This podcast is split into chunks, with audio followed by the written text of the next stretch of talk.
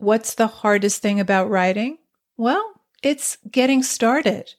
Maybe you're having a hard time coming up with a story idea, or you're stuck on where to take your story next. If you want a way into a story or a way through, I have nine story starters to help you. This free P D F is full of story seeds and prompts to get you going. To download your nine story starters, go to nancy panuccio dot com forward slash start. That's Nancy with an I, Panuccio with two C's, nancy panuccio dot com forward slash start. You have captivating characters, a page-turning plot, gorgeous imagery, but as soon as your characters start speaking, your story falls flat. I'm Nancy Panuccio, and on today's episode of Writer Unleashed, we'll explore what you already know about crafting compelling, believable dialogue. We'll break down five elements to pay attention to, and I'll give you an exercise to bring it all home. So make sure you stay to the end.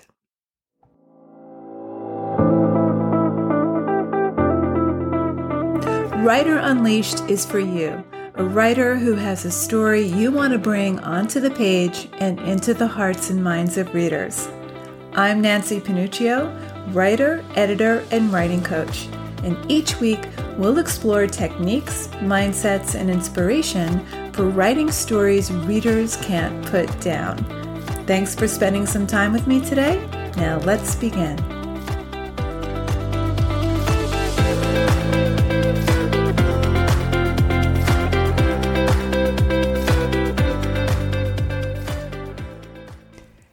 Often as you drive to work, do the dishes, go for a walk, or try to sleep at night, do you have in your mind a private conversation with someone who's not there?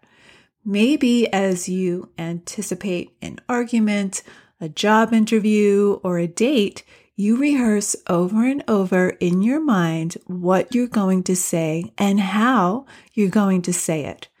We imagine what we could have said or should have said.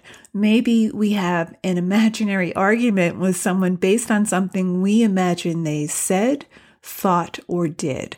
Or we have an imaginary conversation with a boss or an ex. We tend to resolve conflicts, prepare for important conversations, and live out fantasies through highly crafted imaginary dialogue. And these are scenes we play out in our head over and over. We're constantly revising what we want to say, what we wish we'd said, what we'd like to take back. And when we have these imaginary conversations, we might feel our heart rate quicken, or we might feel sad or angry. So as far as our body is concerned, these conversations are very real. We're actually working out a lot of our stuff this way. And through that process, we've learned to compress the dialogue to its essence, to do away with inessential throat clearing, the hi, how are you, the ums, all that superfluous stuff, what my friend and author Roger Skipper once called past the meat and potatoes dialogue. We strip the exposition, all the excess. We craft our imaginary conversations for maximum impact, to get a desired response, to move, to persuade, to entertain, to get what we want. But what about the conversations we have in real life? Our real life conversations teach us plenty about nuance and subtext and emotional charge, all things that make the dialogue in our stories real and compelling to our readers. Yet often the dialogue in our stories rings false. That's because we use it to spoon feed the reader essential information, even when it's obvious that the characters already know those details. So in a story, we can do away with dialogue like this. David, wear your winter sweater. It's nineteen degrees out and we're expecting snow. It's mid-February, you know, and you'll be cold. No, in real life, we get straight to the point. David, put on your sweater.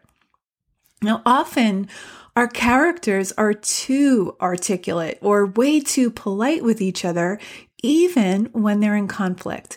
Yet, when we're emotionally charged, we are at our least articulate. We're not so in control. So here are five things to pay attention to. Number one, subtext. Our spoken dialogue is loaded with emotion. It's cloaked. We often dance around the meaning of what we say rather than say what we really mean. We're rarely direct, upfront, or rational. We get at things aslant. In the movie Little Children, there's this great scene. So Brad is a stay-at-home dad to his three-year-old, and his wife, Sarah, is a filmmaker who works outside of the home. Now, Brad is supposed to be studying for his bar exam, but he's not, and his wife is probably onto him. She comes home one day after work, and her son runs up to her for a hug, and she says immediately, "Did Daddy forget to put your sunscreen on again?" Now, we know she's not talking to her child. She's indirectly talking to her husband. That one line of dialogue reveals volumes about not only her borderline contempt for her husband and disappointment in him for being out of work, but her attitude about his parenting skills. Now, if you have a spouse, pay close attention to the way that you both speak in code. For example, years ago, after spending a week house-sitting in a friend's palatial house in New York City, um, my son made a reference to what he planned to do once back at our house. I quickly corrected him. We don't live in a house, we live in an apartment.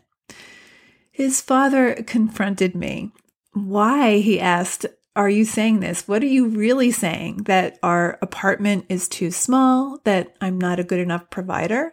Now, he had a really good point. Now, why did I feel the need to make that distinction between house and apartment? Obviously, house and apartment can be used interchangeably. The truth was, at that moment, I was feeling frustrated with him for having divided our three thousand square foot house into three separate apartments and renting two of those out to tenants. It wasn't that I resented the fact that we didn't occupy the whole house at the time, or that our apartment, which happened to be the largest of the three, was too small. I felt unimportant, that my child and I were not a priority to him. And all that spewed forth in my response to my son's casual mention of our house. But I couldn't articulate all that in any rational, calm way. I didn't have time to process it all. Instead, I detonated a little bomb. My partner picked up on it, and it was all in the subtext. So listen to what's underneath what you say and all those subtle perceptions you make about what others say to you. We are masters at both delivering and interpreting subtext. Number two, misdirection. Often the movement of our real-life dialogue is random. Tensions are evaded, subjects change without warning. Just as one person is being direct, the other dances away. We speak about difficult truths obliquely. Now, Lori Moore gets these nuances pitch perfect. Here's an example of misdirected dialogue from her novel, Who Will Run the Frog Hospital? Now, in this scene, the narrator is in Paris. She's in bed with her husband, who's there on business. Now, listen for the different directions the two take and how they speak in metaphor. "I'm not really looking forward to going home," I say now. "Really?" "I feel disconnected these days in the house, in town. The neighbors say, hello, how are you? And sometimes I say, oh, I'm feeling a little empty today. How about you? You should get a puppy, he says sleepily. A puppy? Yeah, it's not like a cat. A puppy you can take for walks around the neighborhood, and people will stop and smile and say, ooh, look, what's wrong with your puppy? What is wrong with my puppy? Worms, I think. I don't know. You should have taken him to the vet vets weeks ago. You're so mean. I'm sorry. I'm not what you bargained for, Daniel murmurs. I stop and think about this. Well, I'm not what you bargained for either, so we're even. No, he says faintly, you are. You are what I bargained for. But then he has fallen over the cliff of sleep and is snoring, his adenoids a kind of engine in his space, a motorized unit, a security system like a white flag going up. Okay, so this dialogue reflects our natural tendency to leave tensions hanging rather than rush to resolution. We often change the subject. We answer questions with answers that aren't really quite answers. We carry on more than one conversation at a time. In Susan Scott's book, Fierce Conversations, she says something interesting that I think speaks to this matter that two people could be having two totally different conversations. She says, all conversations are with myself, and sometimes they include other people. So listen for that in the world around you. Number three, evasion. Listen to the ways we don't listen to one another. Charles Baxter says this. If you're a good writer these days, you pay attention to the way people don't pay attention. And one of those ways is through denial. How often do we diffuse an unbearable truth by refusing to hear it, by ignoring it or minimizing it? Now, here's a, a heartbreaking example that Charles Baxter gives in his book, The Art of Subtext. So this is a, a piece of dialogue from Tony Kushner's play, Angels in America, that that really gets to this idea of diffusing an, an unbearable truth, denying and minimizing it. In this scene, Joe, who's a married Mormon lawyer and closeted gay man, finally gathers the courage to call his mother, Hannah, from a phone booth late at night and tell her the truth about himself. Now, he doesn't just plunge right into a confession. He skirts the issue first with some inquiries. So here's how it goes. Joe, Mom, did Dad love me? Hannah, what? Joe, did he?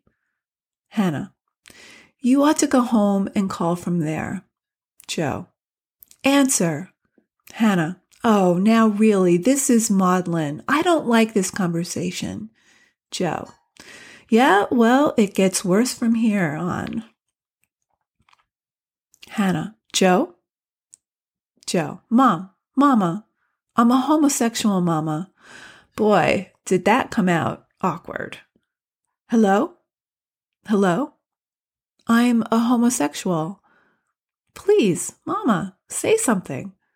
Hannah, you're old enough to understand that your father didn't love you without being ridiculous about it. Okay, so at this point, Hannah instructs Joe to go home and get a good night's sleep. She substitutes a harmless subject for an inflammable one, the one that she can't face, the one she's not ready to face. Number four, cross purposes. Now, this is when one person refuses to respond directly to what the other person has just said. Now, cross purposes is another form of conflict. So both people want different outcomes. In Deborah Eisenberg's story, Mermaids, here's dialogue between mother and daughter. Now, for context, Kyla is trying to get out of sleeping over at the Lasky's house while her mother, a single mom, goes out for the night. So here's the dialogue. So why can't I just stay home by myself until you've eaten dinner? Kyla said. And what would you do for dinner? Her mother said. I could have something, Kyla said, from the microwave, just like I do when you work late. Her mother stroked her hair, just as I do. Why not? Kyla said. Well, darling, her mother smiled gently, because I need time to see my friends just as you need time to see your friends. Okay, so later in this scene, we, you know, we go through, Kyla's thinking her way through the scene, and later, Kyla finally asks, what friend do you need time to see?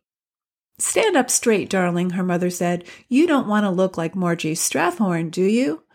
Okay, so you can see that both mother and daughter at, are at cross purposes, and they're trying to get the other one kind of on their side to see their viewpoint. But the mother, mom, is not even, she's answering with a non-answer. She's she's ignoring the question and answering with something totally off topic. Number five, nonverbal dialogue. Now, we don't just hear what people say. We're constantly decoding nonverbal cues, inflections in tone, body language, facial expressions, micro facial expressions, eye contact, gestures, silences, pauses. We look for clues to see if the nonverbal communication dovetails with the spoken. And we do this every moment without ever giving it much thought. Now, experts say seventy to ninety-three percent of all communication is nonverbal. It's involuntary. We're not as in control of our nonverbal communication as we are in our in, in what we actually say. So, for example, here's the beginning of the dialogue that takes place at the Lasky's dinner table, again from Deborah Eisenberg's story, Mermaids. How was everyone's day? Mister Lasky said, which was the first thing he said every time Kyla had ever had dinner at the Laskys. He looked around the table. Richard? Richie raised his serious dark eyes and then lowered them again. Okay, so we can see the tension between father and son, and we see through Richie's body language, and it's a it's a very brief moment um, that he's intimidated by his father. And we could assume that he doesn't like his father very much. He may even be afraid of him. And you can see that there's a rift between the father and son. So I encourage you to listen to yourself in conversations and to tune into conversations you overhear. So here's a two-part exercise. The first part, spend a day listening to yourself talk and start recording the things you say in your notebook. Record some of the conversations you have with your friends, your kids, your spouse, the cab driver. Look for where you speak in code, where you dance around what you really want to say. The second part, eavesdrop on other people's conversations at the mall, online at the supermarket, in cafes, at home, during family gatherings. Jot some of it down. Listen for rhythm and cadence. Listen for the fragmented way people speak to one another. Listen for the interruptions. The point of this is to break your preconceptions of the way people speak, the things that they say, and the way that they say it. Now, keep in mind that story dialogue is not transcription. Our written dialogue shouldn't be a transcript of what an actual conversation could, did, or might sound like. The best dialogue is compressed. It's intentionally crafted. So pay attention to those nuances. This is all instruction for your writing. So keep this in mind. Number one, subtext. Number two, misdirection. Number three, evasion. Number four, cross purposes. And number five, nonverbal dialogue. Thanks so much for tuning in today. I hope these five tips help you write compelling, believable dialogue. If you like this episode, please share it with other writers. And if you haven't yet, make sure to download my free character questionnaire to help you create multi-dimensional characters who defy stereotype. You'll find this at nancipanuccio.com slash free resources. I'll see you next week, same time, same place. Till then, keep writing, and I'll talk to you soon.